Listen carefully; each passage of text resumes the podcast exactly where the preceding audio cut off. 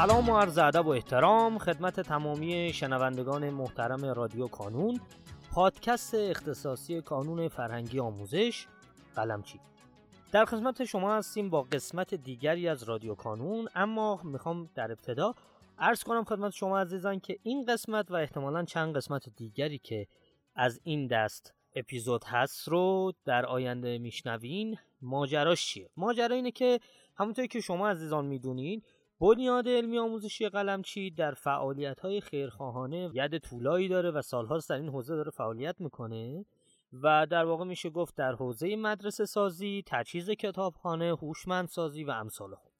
حالا بعد از یکی دو سه سال که به خاطر کرونا و ماجراهاش یک سری جلسات بین خیرین برگزار نمی‌شد امسال بعد از چند سال این جلسه برگزار شد و در واقع یک دور همی برای خیرین برگزار شد در حاشیه این مراسم ما سعی کردیم که با ایجاد یک فضایی بتونیم گفتگویی داشته باشیم با نماینده های مختلف بنیاد علمی آموزشی قلمچی در شهرهای مختلف که به نوعی در این فرایند کارهای خیر شرکت کرده بودند. پیشا پیش از اینکه خب در واقع ما کیفیت صدامون کیفیت استدیویی نیست از شما عذرخواهی می‌کنم اما تمام تلاشمون رو کردیم که بتونیم به بهترین شکل ممکن یک کیفیت قابل قبولی رو ارائه بدیم. و از شما دعوت می‌کنم که این قسمت و قسمت هایی از این دست رو که مربوط هست به مراسم و حاشیه در واقع مراسم قیدین فعال در بنیاد علمی آموزشی قلمچی گوش بدین و سپاس گذارم از شما.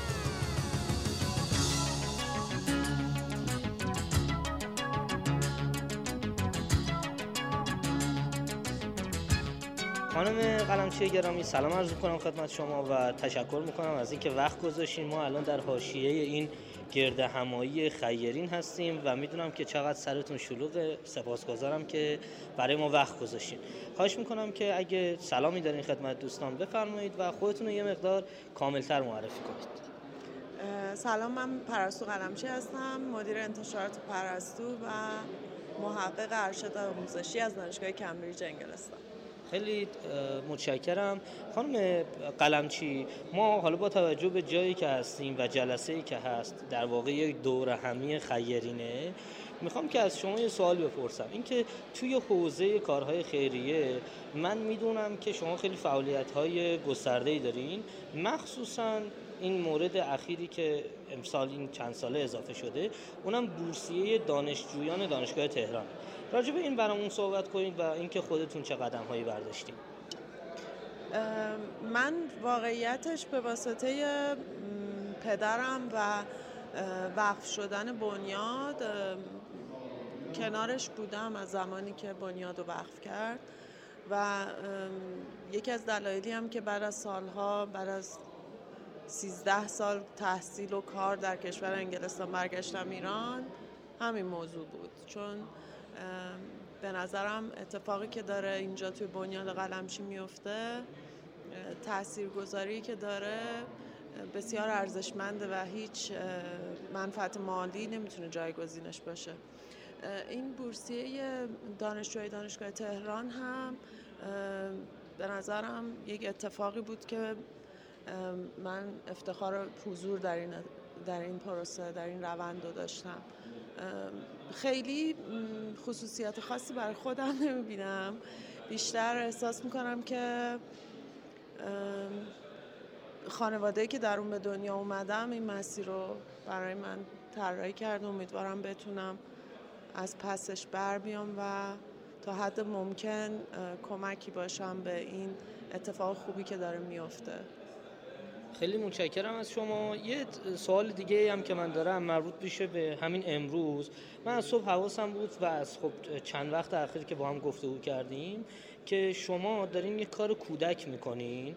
جدای از اینکه اون کار کودکی چیه که اصلا یک جریان دیگه است فهمیدم که شما دارین دنبال یک سری مهدهای کودک میگردین که اتفاقا بزاعت زیادی نداشته باشن که بتونید بهشون کمک بکنید. این دلم می‌خواد راجع به این صحبت بکنید ببینید حقیقتا ما چون داریم این جریان رو پوشش میدیم اتفاقا دلمون می‌خواد هر چقدر میشه بیشتر پوشش داده بشه.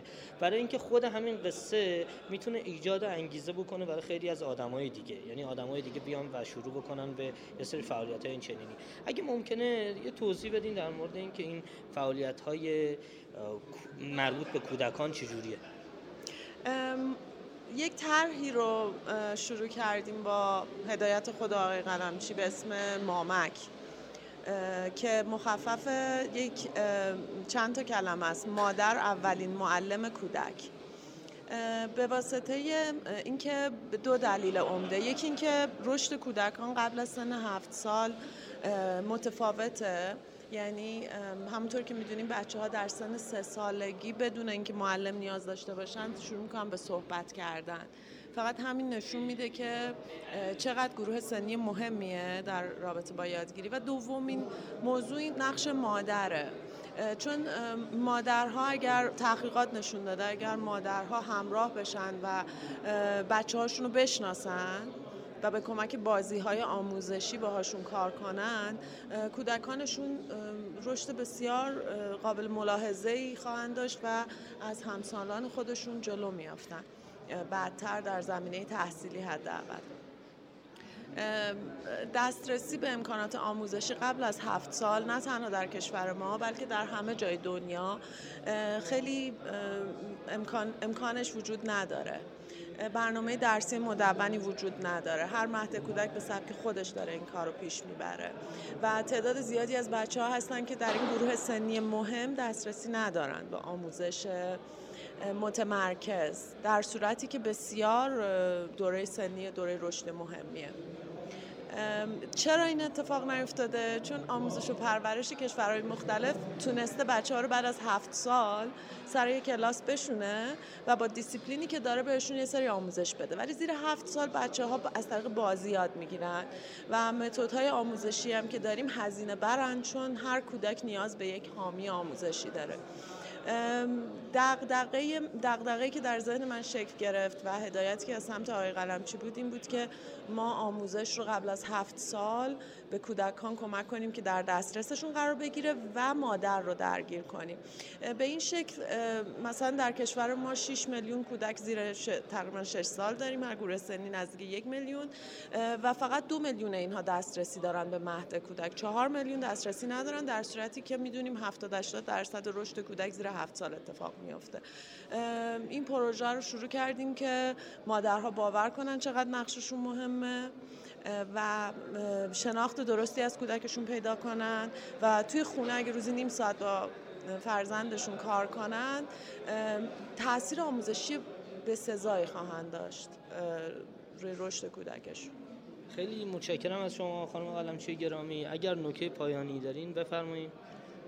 من خوشحالم که امروز اینجام و مخصوصا که با خود شما داریم این مصاحبه رو می‌گیریم به خاطر اینکه من باور دارم اون چیزی که بنیاد قلمچی نگه میداره همین بچه هایی که بورسیه شدن رشد کردن و همین انرژی و روحی است که در شرایط سختی که توی کشور ما ممکنه انگیزه رو از افراد بگیره. بعضی وقتا پیش می‌بره و امیدوارم که منم کم نیارم بتونم.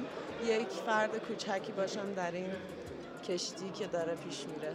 خیلی متشکرم از شما. خیلی لطف کردین. وقت گذاشتین. دعوت ما رو پذیرفتین. سپاسگزارم. خیلی متشکرم.